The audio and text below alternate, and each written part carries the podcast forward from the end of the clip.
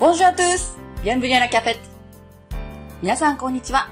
オンラインフランス語学校アンサンブランフランセプレゼンツアラキャフェットにようこそ。フランス、フランス語が大好きなあなたに旬な情報をお届けする番組です。パーソナリティのやすこです。今日もよろしくお願いいたします。さて、今日は日本人講師である秋代先生をゲストとして呼んでいます。こんにちは、秋代先生。こんにちは。よろしくお願いします。よろしくお願いします。さて、秋代先生ですけれども、実はアンサンブルメイト初の生徒様からの講師ということで、皆さんとても有名な先生なんですけれども、今日はそんな秋代先生にレッスンのことなどいろいろ伺いたいと思います。では、早速ですけれども、秋代先生、まず少し自己紹介をお願いします。皆さん、こんにちは。秋代です。現在、神戸市に住んでいます。そうですね、趣味が本を読んだり、映画を見たり、あと、お芝居に行くのも、舞台を見に行くのがとても好きです。それから旅行、あと、もちろん美味しいものを食べたり飲んだりするのも大好きです。よろしくお願いします。よろしくお願いします。舞台ということは、やはり宝塚とかも行かれるんですか？そうですね。宝塚に限らないですけれども、何度か行ったことはありますね。そうですか。そしてね、オフ会でも実は私、秋代先生とお会いしたことがあります。そうですね。かなりいけますね。まあそんなに飲めないですけど、美味しいものは大好きです。ね私、鳥取県ですので、ちょっと西の人間同士ということで、シンパシーを感じております。ね、関西人同士で。ね、今日はちょっと関西乗りでガンガン行きましょうか。そうですね。よろしくお願いします。はい。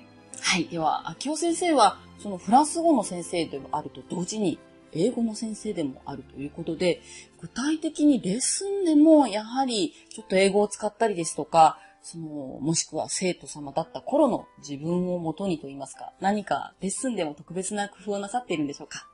そうですね。英語をと比較してフランス語を学ぶという手法は時々あの取り入れることがありますね。あの皆さん英語できませんとおっしゃるんですけれども、やっぱりそれなりにね、中学校から皆さん、まあ、最近はね、小学校から始めるみたいですけれども、やっぱり何年かやってきているので、思ってる以上にやっぱり英語の知識っていうのはありますし、まあ、中にはね生徒様の中に英語に非常に堪能な方もねたくさんいらっしゃいますので、まあ、そういう方の場合は積極的に英語との比較という形で、まあ、日本語より非常にねとやっぱり構造が近い言語ですので、まあ、その持ってる知識を使わない手はないかなというふうに思ってます。確かにフランス語と英語って同じではないんですけれども日本語と比較したときにやっぱり英語の方が近いですよね。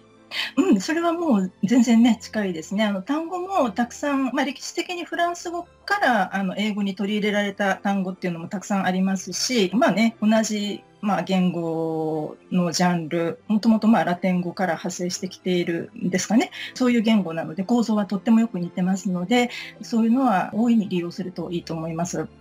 そうですね。逆に、英語がわかるがゆえに、ちょっとフランス語で大変だったな、みたいな。そうですね。それは、うん。あの、やっぱり一番思うのは発音ですね。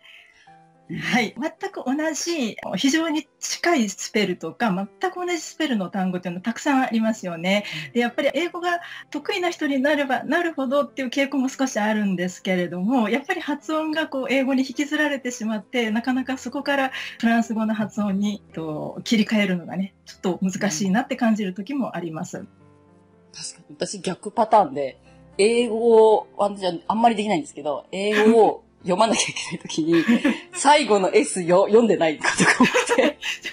でもね、私はなんか混乱するんです。こんなことやってるんですけど、よく混乱してて、こうしやっぱりしばらくこうフランス語のレッスンが続いたり、ちょっとしばらく英語が続いたりとかいうことがあると、なかなかこううまく切り替えられなかったりとかして、なんか英語を書いてたりして、形容詞に S とかなんかつけてたりとか、このこの S 何ですかみたいな。いきなり性スイッチしてたみたいな。そうなんですよ。はい。それとか、なんか発音してて、あれ、どっちだったっけとかってなんかわかんなくなったりとかしながら、自分が混乱している姿を、ちょっと、ぶざまな姿を、見せてしまうことも正直あるんですけれども。では、秋代先生が、その、英語と比較されないで、フランス語のみでレッスンされるときに、工夫されている点ですとか、ちょっとオリジナリティのあるレッスンなど、そんなことはされてるんでしょうか？そうですね。日本人コースということなので、文法のレッスンを希望される生徒様がやっぱり大半を占めるんですね。まあ、そういう中で、やっぱり私自身が学習者ですので、まあ、今も学習者ですし、まあ、そういうことで自分が、まあ、いろんな、ね、アプローチがあると思うんですよね。どんな、まあ、動詞の価値を覚えるにしても表現を覚えるにしても文法の構造を覚えるにしても、まあ、いろんなアプローチの方法はあるしいろんな文法書の、まあ、いろんな説明があると思うんですけれども、まあ、私はこういうふうに勉強してきました。私はこういうふうに覚えてきました。っていうようなことをね、ちょっとご紹介したりとか、自分が学習者だった頃、まあね、本当に、例えば初心者だった頃、中級者だった頃っていうことを、まあ忘れないようにしながら、そういう体験を交えながらお話しするようにはしてるかなと思います。確かに、それはやはり日本人コースの強みでもあり、やはり生徒様も、どうやって先生がそこまですごい先生になったんだろうっていうのが気になるところだと思うので、やはりレッスンの時にもこういった体験談からのレッスンってすごくいいと思いますので、皆さんもぜひ、秋尾先生のレッスン受けられてみてください。ありがとうございます。そう言っていただけるとね、ますます頑張ろうと思います。ありがとうございました、秋尾先生。ところで、私、この間、秋尾先生がバカンスに行ったという噂を事務局より聞きつけておりますけれども、なんとまあ、普通の人が行かないというところにバカンスに行ったと。具体的にどちらに？行かれたんですか？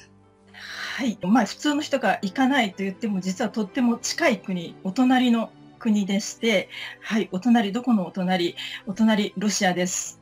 おーっと、恐ろしや来ました恐ろしやとね、思われると思うんですけど、実はとってもおもろしやなんですよ。おロシア、ありがとうございます、崎先生。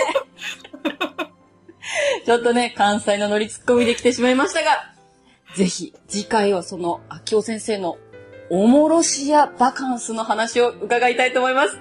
秋尾先生、今日はありがとうございました。こちらこそありがとうございました。さて、今日のアラキャフェットはいかがでしたか？番組では皆さんからのご意見やご要望、またはお悩みなどを随時募集しています。こちら、ラジオアットマークアンサンブル FR.com、どしどしメールをお寄せください。それでは、ありがとうこんにちは、アンサンブルのミキです。本日のポッドキャストはいかがだったでしょうか？この番組を聞いてくださったあなたに素敵なプレゼントがあります。お申し込みは、アンサンブルアンファンセオフィシャルサイト http コロンスラッシュスラッシュアンサンブル FR.com のお問い合わせにアクセスしていただき、必要事項をご記入の上、ポッドキャストを聞きましたとメッセージをお送りください。フランス語学習に役立つ特別ビデオをプレゼントいたします。たくさんのご応募お待ちしております。それでは次回のアラカフェットも楽しみにしていてくださいね。アビアント、オーバー。